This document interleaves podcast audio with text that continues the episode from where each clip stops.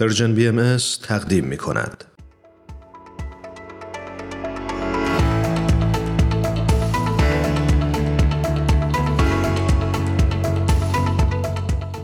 فرانک و بهمن عزیز رو روی خط داریم. خوشحالیم از این که صدای عزیزشون رو مجددا میشنویم.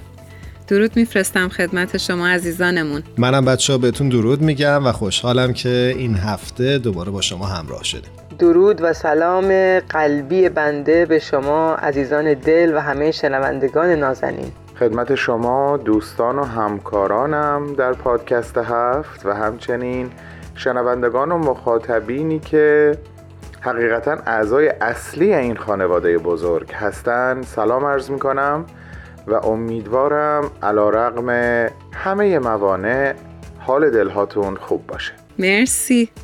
دوستان اگه برنامه رو دنبال کرده باشید متوجه شدید که آقای دکتر ایرج عابدیان در خصوص شرایط اقتصادی که جهان و ایران درش قرار داره صحبت میکنند.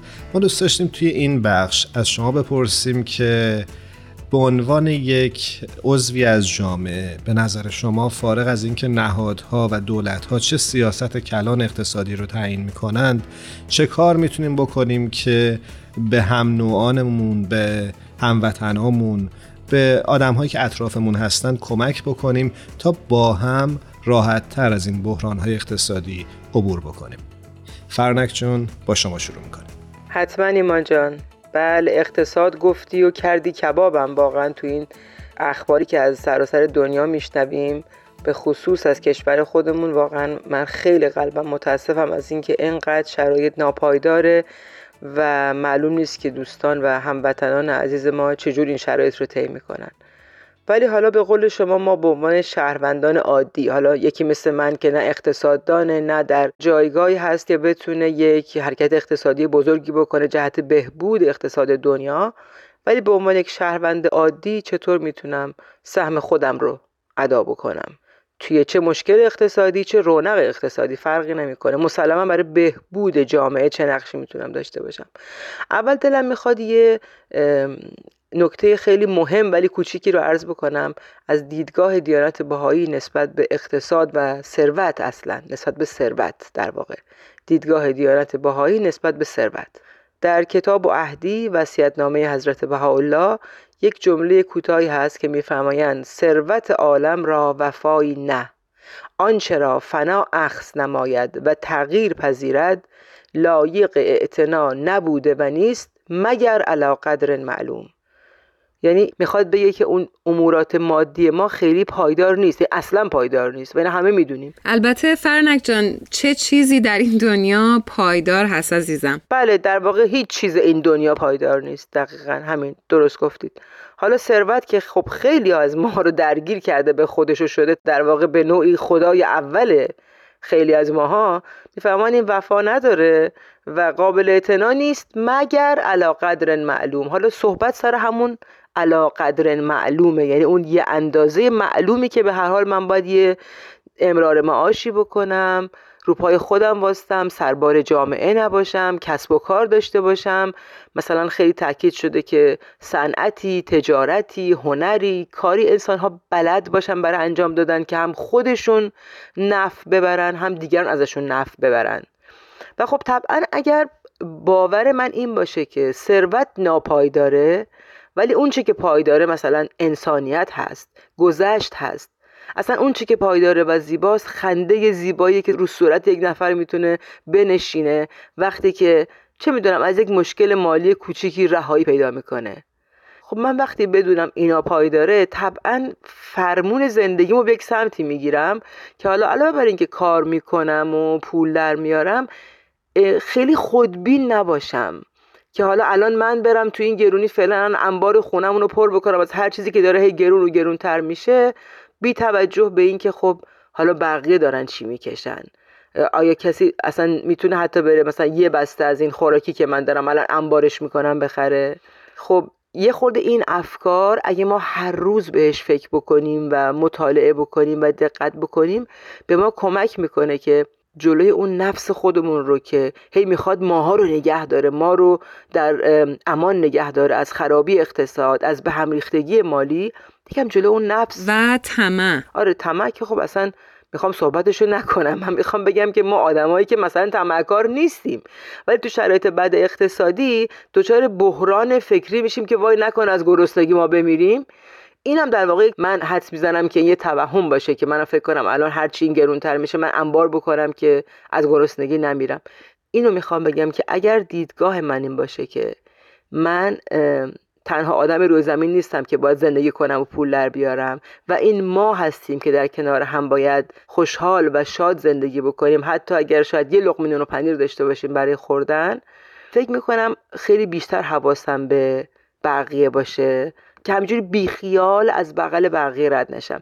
البته البته اگر من مثلا صاحب کاری هستم، کارخونه‌ای دارم، مدیر جایی هستم یا در صدر جایی هستم، نه خیلی بزرگ حتی، که اون خیلی راهکارهای زیادی داره برای که من بتونم معیشت رو یا اقتصاد رو تعدیل بکنم. مثلا میتونم خیلی نقش داشته باشم در تعدیل معیشت که از ثروت فاحش و فقر فاحش جلوگیری بکنم و خیلی راحت میتونم جوری بنای حقوق, حقوق دادنم رو به مثلا کسانی که برای من کار میکنن در نظر بگیرم که تمام سود شامل حال من نشه، سود کارخونه یا سود اون محل کار من به تمام کارکنان برسه به اندازه ای، نه حالا همه رو هم نصب بکنم و اینجوری خود به خود ثروت فاحش و فقر فاحش از بین میره. نمیدونم ما چقدر تا این دیدگاه هایی که الان مطرح کردم راه داریم، ولی میدونم که آدم هایی رو دیدم در همین ایران ما که این مدلی زندگی کردن. یک مدیر کارخونه ما در اصفهان میشناختیم، از نزدیک من هیچ وقت ایشون ندیدم ولی شنیده بودم که ایشون در کل این سالهایی که کارخونه داشت همیشه در سود کارخانه کارگرانش رو شریک میکرد و همه راضی بودن از کار در اون شرکت و کارخونه. چقدر زیبا. بله واقعا. خیلی ممنون فرانک جان، به نکات خیلی دقیقی اشاره کردی و همجور که داشتی صحبت میکردی ذهنم درگیر شده بود، داشتم هی به صحبتات فکر میکردم.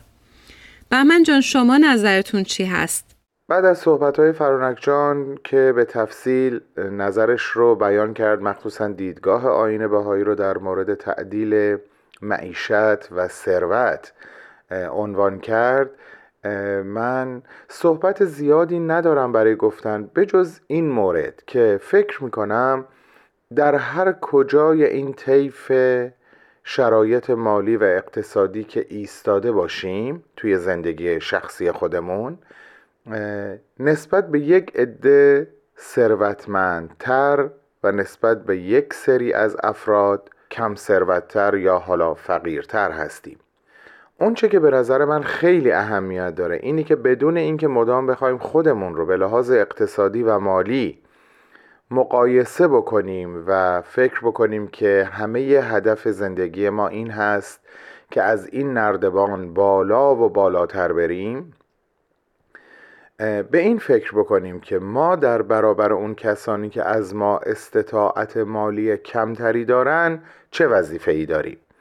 مسلماً در سطح کلان من به شخص کاری نمیتونم بکنم چون نه علم اقتصاد رو دارم و نه امکاناتی در اختیار من هست که بتونم از اون امکانات برای بهبود شرایط اقتصادی حتی یک گروه کوچکی استفاده بکنم، چه برسه در سطح وسیع‌تر مثل یک کشور. اما در حد و اندازه های خودم با درک این که من کجای این طیف ایستادم، به نظر من خیلی میتونم مؤثر باشم، هم برای کسانی که از من کم بضاعت‌تر هستن با انفاقی که میکنم یا سرمایه گذاری های کوچکی که میتونم انجام بدم، و انشالله شاید بتونم الگویی باشم برای کسانی که غنی‌تر هستن از من و در این شرایطی که در سطح کلان همونطور که گفتم اوضاع بسیار نابسامان هست، چه در کشور نازنین خودمون ایران چه در سطح جهان همونطور که جناب عابدیان فرمودن، ولی من خودم به شخصه چی کار میتونم بکنم که نسبت به افرادی که در اطراف من هستن کمکی محسوب بشم.